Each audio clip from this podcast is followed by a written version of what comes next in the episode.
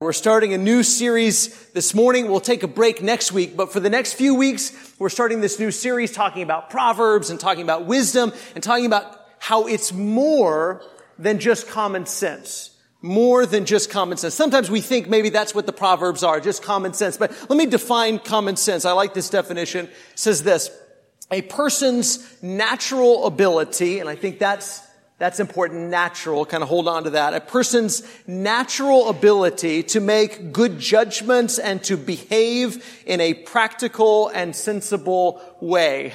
Now, arguably, I don't know how common common sense is. Practical, sensible, good judgment depends on how much time you spend on the freeways and the highways. You know, d- d- depends on, you know, you, whether or not you think people in general have common sense. But I think we all have common sense, right? We're all able to make good judgments, to be practical and be sensible. Sometimes though, I'm afraid we don't exercise you know, common sense. I've got a couple examples I'll show you like that. I don't know that that's practical and sensible way to do that job. And uh, this next one, here's another picture. Uh, if I showed you the whole picture, you'd see how tall it is. I'm not, I'm not sure why most of these are pictures of men, but they are. So, um, and then I really like this one. You know, I, I have no idea how that's even possible, but apparently it is. So th- there are moments when we, we practice common sense, where we exercise our natural ability to make good judgments. And there are other times where you and I have all failed to exercise good judgments and to be practical and sensible. But, but we have that ability, don't we? We all have the ability to kind of look at things and say, you know what? I, I don't think this would work out well. I don't think this is a good decision. I probably shouldn't do this or do that, or this is kind of dangerous, or I might get in trouble if I do that. And so we call those things, that way of thinking, our ability, our natural ability the ability you're born with, that's ingrained in you, it's hardwired into you. We call that ability common sense. And we all have that ability. But when we talk about the Proverbs, it's more than that. It's more than just common natural sense.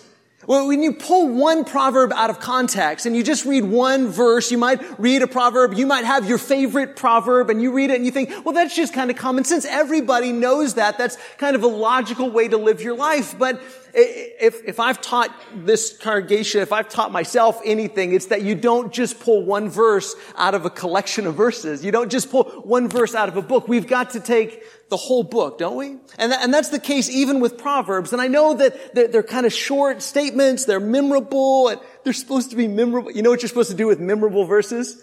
Memorize them, right? You're supposed to memorize them. And that's what they're for. They're to write on your heart and write on your mind. But you can't just take one by itself. It's meant to be taken as a whole collection. And, and when you take them as this whole profound book, then it's more than just common sense. It's wisdom. And I want us to think about that word today and over the next few weeks. Wisdom. What is wisdom? What does it mean to be wise? Because being wise and having wisdom is more than just education and it's more than just experience. In fact, this question's been kind of rattling around in my brain. All, there's a lot rattling around up there, but this is one of the things. You can be educated by learning a lot of facts. And you can be experienced by living a lot of years. But what does it take to be wise? Wouldn't we all agree with that? That wisdom is more than just education. It's more than just knowing a lot of stuff. It's more than having degrees. It's more than reading a lot of books. It's more than having a lot of letters after your name because you can, you can do all of that. You can learn all kinds of facts and you can quote this and quote that. You can make all kinds of profound and pithy statements. and still not, by a biblical standard, be wise. And you can be experienced, and experience is good. Travel the world and see lots of things and live lots of years and do lots of different things and be with all kinds of different people and be introduced to different cultures and different ways of thinking. That can all be good. But you can be incredibly experienced. You can live a long life. You can do lots of things and still not be wise.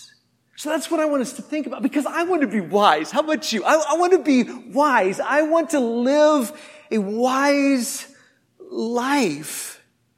How do you do that? What does that look like? What does it, what does wisdom even mean? And that's what Proverbs helps us to do.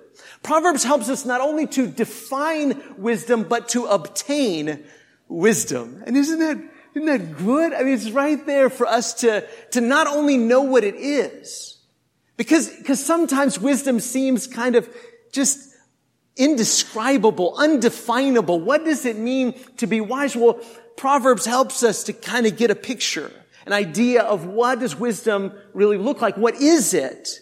But then also, how can you obtain it? No matter who you are, what your IQ is, or where you have been or haven't been, or how many years you've lived, whether you're old or young, whoever you are, you can be wise. And so that's what this first few verses of Proverbs tells us. So when we, we dive into the book, there's lots of kind of standalone, pithy type of memorable statements, but these first seven verses, so that's where we're going to be, Proverbs 1, 1 through 7, and it gives us this picture of what the Proverbs are for. What, what are they for? So let's look at that. Proverbs chapter 1 and starting in verse 1. The Proverbs of Solomon, son of David, king of Israel. To know, listen to these words, to know wisdom and instruction and understand words of insight, wisdom, instruction, understanding, and insight. They're, they're right, they're right there. It's like, it's like God is gift wrapping it for you. I don't know about you, but I love, I mean, a letter in the mail is great. A card in the mail is even better, but the best thing to get in the mail is a package. Am I right? You know, you go out to the, and that's like Amazon now. I mean, you can order something on your phone. You got a package that afternoon, you know, so I love it. I can't, I can't hardly make it from the mailbox to my front door without opening the package. Oh, tear, it oh, because I, I love, I want to see what's inside it. I want want to have what's inside. And that's what's here for us. That's what Solomon and, and these other authors have pinned so that God's people thousands of years ago and God's people today could have this. He says, this is two in order for you to know wisdom and instruction, to understand words of insight. You, you, want that? I don't know about you, but I want that. I want wisdom and understanding and insight and knowledge. I, I want that. And this will help us to have that. Now, look at this next verse, verse three. Here's where, here's where it gets a little different than what you might think wisdom is. To receive instruction in wise dealing. What's wise dealing? What does it mean to live a wise life? Look at what he says.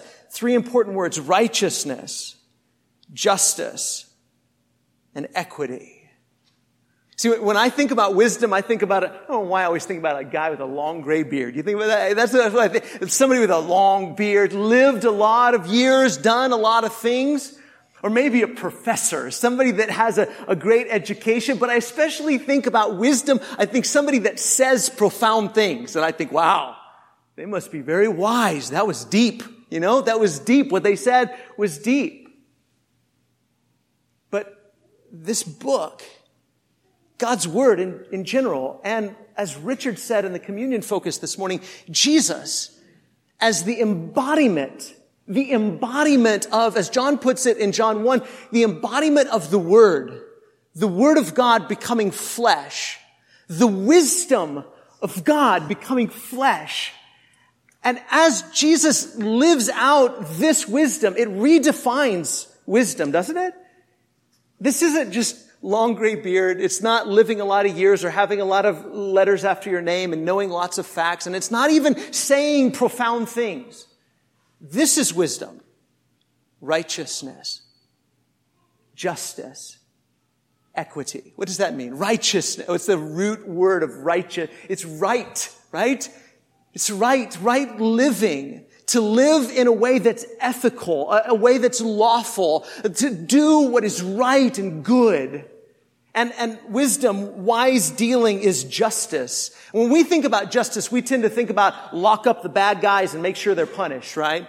Eh, but the biblical, the Hebrew word for justice is more about making sure that everybody is taken care of.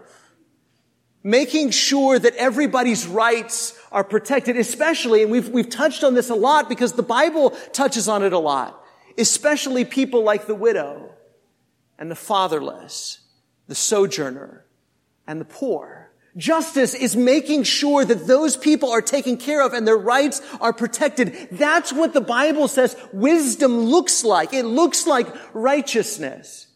And it looks like justice. And it looks like this third word, equity or fairness. Now, now there's a, there's a sense in which fairness is common sense, right? I mean, eh, how do I know that? Because kids are experts at fairness, aren't they? You know, if you're, if you're a parent or you've been around kids, you know that kids are experts at fairness. Anytime you do anything, that you'll have one kid or another say, that's not fair. That's not fair, right? That's not fair. And now, what we're usually talking about when we talk about fairness is that's not fair to me, right? That's not fair to me. You're leaving me out. I'm not getting what I deserve. I'm not getting what they have. I'm not getting that.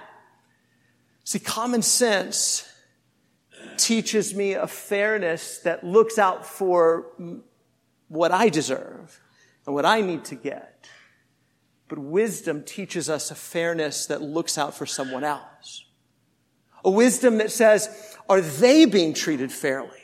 That person that's not me.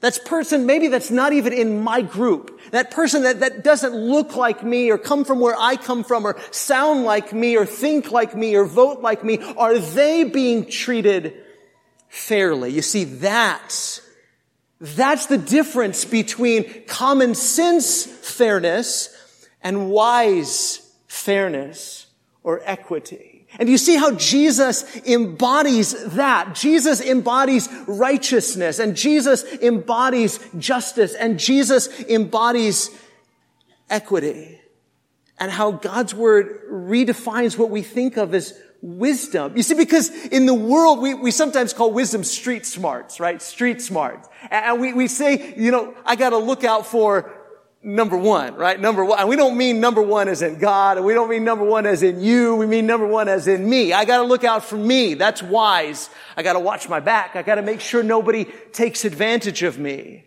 I gotta make sure that I get what I deserve. I gotta make sure that I get my rights. See, but this type of wisdom that's not natural, but spiritual, it turns everything on its head. And it says this type of wisdom isn't about saying profound things. And it's not about living a lot of years. And it's not about knowing a lot of facts. It's about how you conduct yourself and how you treat other people. That's godly wisdom. That's wisdom that's from above. In our Bible classes this morning, we've been talking about the book of James. You remember what James says in chapter three about wisdom? He says, wisdom that is from above is first pure then peaceable and gentle. Here's a good one. Open to reason, full of mercy and good fruits, impartial, impartial and sincere. He says, a harvest of righteousness is sown in peace by those who make peace. This is the wisdom that comes from God, a wisdom that isn't natural, that you don't just wake up and you're not just born this way looking out for the interests of others and doing what's difficult for you and laying down your rights and what you have for the sake of others and the good of others. As Richard read Philippians chapter 2, consider the interests of others as more significant than yourself. That's righteousness. That's justice. That's equity. And that's something we don't learn from the world. And it's something we're not born with. It's not natural wisdom. It's spiritual wisdom, and it's the wisdom that Jesus embodies. And Solomon says this is the wisdom that Proverbs teaches us. Proverbs teaches us how to live our life in wise dealings, in righteousness, and justice, and equity. Look at verse four. To give prudence. Now here's, here he's going to tell us who needs this. For, for whom is this relevant? Who needs the Proverbs? He says first, to give prudence to the simple, knowledge and discretion to the youth. Let the wise hear and increase in learning, and the one who understands obtain guidance. to understand a proverb and a saying, the words of the wise and their riddles. I mean, there's all kinds of good words there, you know, prudence and knowledge and discretion and understanding and learning. But look at what he says, who this is for. He says, it's for the simple. Uh, we know that, right? I mean, the Proverbs are for the simple, so that the simple can become wise, so that, that people don't live their life not seeing what they need to see and understanding what they need to understand, discerning what they need to discern, and having the prudence that they need to live their life. So the simple need the Proverbs. So if we consider ourselves simple, we say, yeah, I, I need to be straightened out. I need instruction. I'm kind of naive and gullible, and so I, I need this. But then he also says the youth. The youth need the Proverbs. Why? Because youth need wisdom and discretion. It doesn't, they're not just born with it. It's not common sense, but, but church, I'm afraid sometimes we don't teach young people wisdom. I knew I grow, I grew up not really being taught wisdom in the church. And even when I became a youth minister and I started to teach young people, I, I, know that I didn't focus a lot of time and energy on teaching them wisdom. It was more about teaching them facts. And facts are good. You need to know facts. You need the foundation. You got to learn the alphabet if you're going to learn how to read, right? You can't write a book unless you know the alphabet. So you need those facts and you need to know God did this. Abraham did that. Moses did this and Joseph is this person. You need the facts. We focus a lot of energy and time on facts and we focus a lot of energy and time on rules to say, don't do this and do this and this is bad and this is good and this is evil and this is right. So don't do these things and do these other things. But there's so much lacking when we stop there.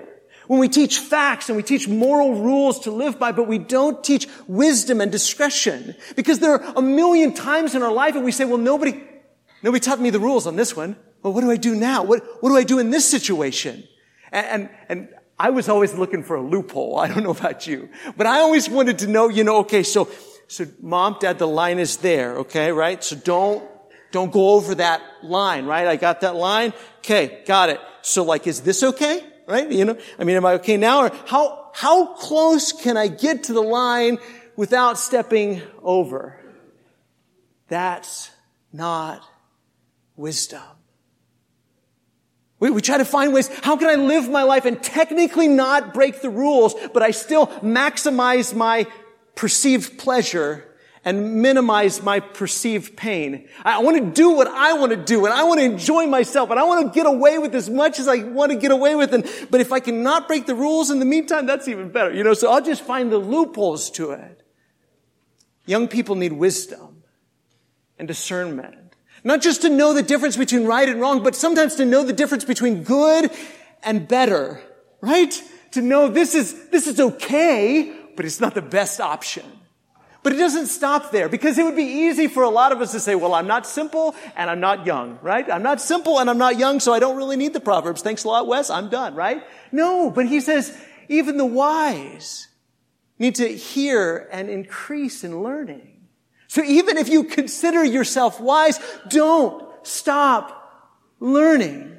Because that's the hallmark of foolishness. The hallmark of foolishness is I don't need this stuff. I don't need to learn anymore. I've got it figured out. I've got this whole Christian thing figured out. I've got everything under control. I know how to live my life. I know how to be righteous and just and equitable. I'm doing pretty good. No thanks. I'll pass. That's foolishness. Even the wise say, I need to learn more. I need guidance. I need instruction. I need teaching. And Solomon says that's, that's why this collection of Proverbs is put together. That's why God is giving that to his people so that whether you're simple or you're young or even if you're wise, everybody needs wisdom. Everybody needs discernment. Everybody needs understanding. Everybody needs to be shaped, molded, and trained to choose not just between the good and the bad, but between the good and the better the best. And to know in any given situation, what's the right thing to do here? What's the righteous decision here? What's the just way of living my life here in this situation?